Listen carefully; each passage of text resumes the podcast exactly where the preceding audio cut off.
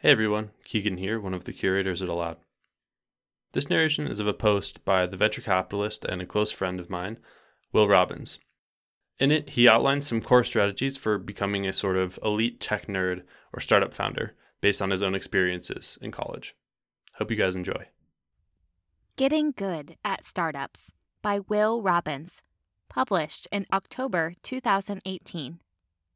Given that I spend most of my time nowadays working with first time founders and students interested in venture, I figured I'd write a post covering my common advice on getting really good. If anything, this serves as an exploration of trade offs I've dealt with at one point or another. Although I learned the most exciting and nuanced tips and tricks from talking to great people, there's still a ton that you can do on your own. I'm constantly amazed at how young some top startup nerds are.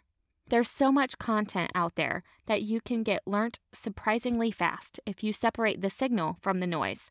Apologies in advance if this turns into a sales pitch on joining a startup and focusing on getting really good at one thing. Principles. As is true in everything, there are many different ways to be really good. In general, I think we bias towards covering our weaknesses and being well rounded, especially if you have a strong, deliberate practice growth mindset. But if you want to be really good, it often helps to be the absolute best at one or two things and merely acceptable at the rest. You could spend most of your time building a great network, or becoming a top tier salesperson, or learning the detailed history of Silicon Valley and the empirical results of what works when building startups. It doesn't really matter what you choose, but it's incredibly hard to do everything when so young. One useful strategy here is to prioritize the skills with a strong snowball or halo effect. If you get very knowledgeable about one specific vertical, you can be known as the X guy girl for your X of choice. Then you have an excuse to talk to people and build cool things. Or if you focus on building a network of smart, like minded people, it'll get much easier as time goes on. Having an already strong network makes future networking easier and frees up time for other pursuits. I think there's not much choice to be had in your comparative advantage. You should do what you do enjoy the most. I can't stand networking, so I focus on what I do best reading, learning, and expressing interesting viewpoints to friends. Building a reputation around knowing a little about everything has made the other relevant startup venture skills easier to get. Read the right materials.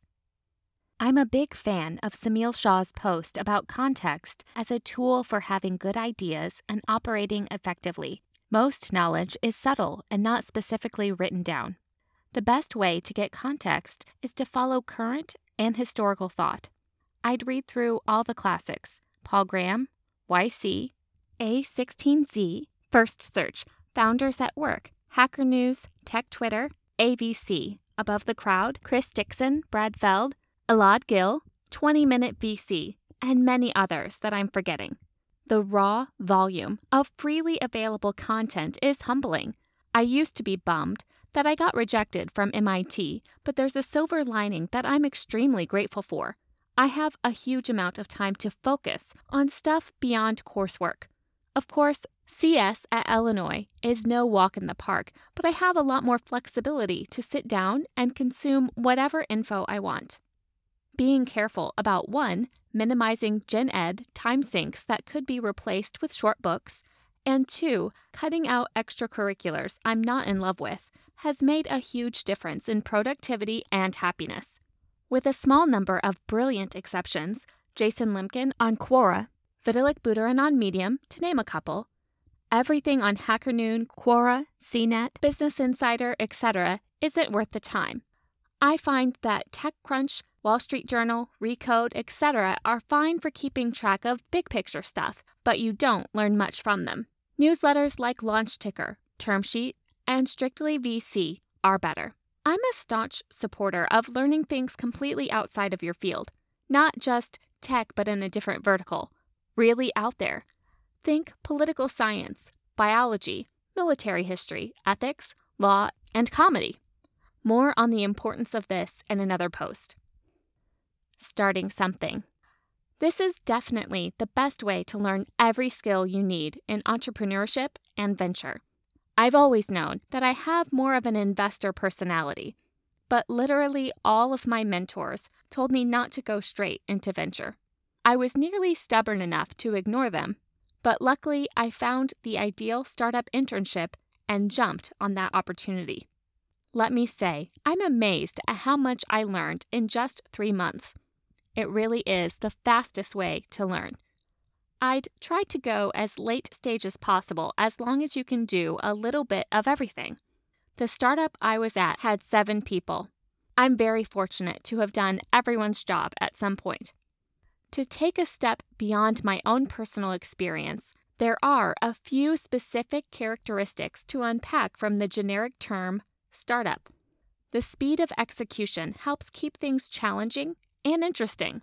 There's more room to experiment, the feedback loops are tighter, and you're forced to overcome perfectionism and ship quickly. The extra responsibility of a startup role adds a very qualitative sense of purpose or necessity. At a big tech company, you don't need to worry about most of the little details, but those tiny parts of the business add up quickly. The utter lack of a safety net or acceptable not my problem scenario is a forcing function. You'll have to think hard about asking the right questions and prioritizing. Finally, there's an enormous value to working on small teams that don't build narratives. Outside of a company, all you know are the stories. It really is mind blowing how revisionist or oversimplified most info is. Part of this is to build prestige among outsiders.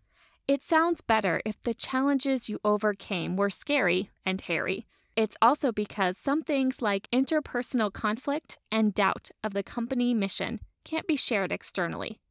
That'd violate norms or expose confidential info. By being on the inside of the machine, you know all the juicy details of what's happening. That was much more valuable than I had anticipated. If you want to start something of your own, working at a startup is a no brainer.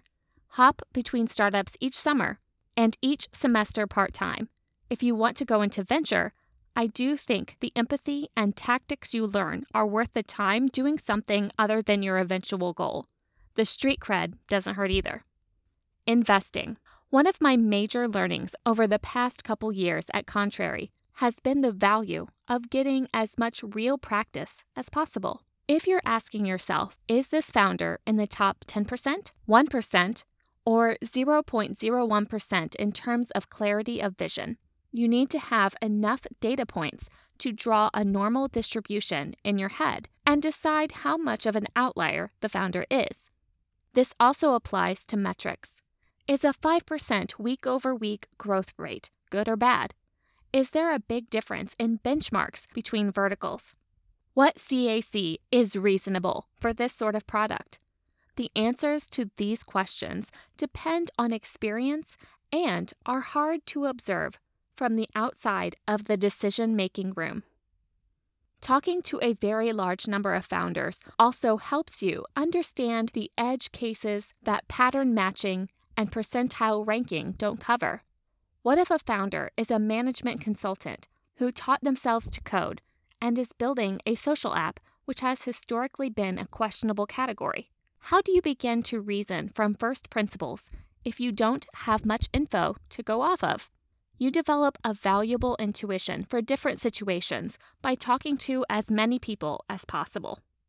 Another thing to optimize for is the legitness of the investing you're doing. Other founders, investors have suggested building a fantasy portfolio where you choose startups you know about and pretend that you invested. This is fairly popular in the public markets. It works better there because you have access to much of the same information as other investors, and you always have the option of investing in public markets.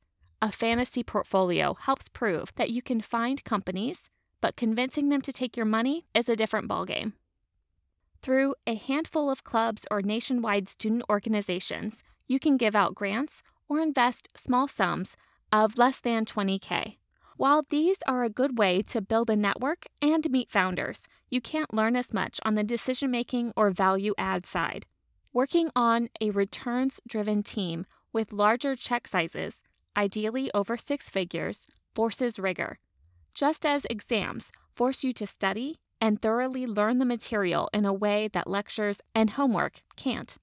Of course, I'm biased, but I think contrary is the best way to do that while still in school. It's much better than working remotely for a venture fund doing diligence work, in my opinion. Joining a VC in the summer would be best, but I don't think it outweighs the opportunity cost of joining a startup when school's out. Hope you enjoyed this narration.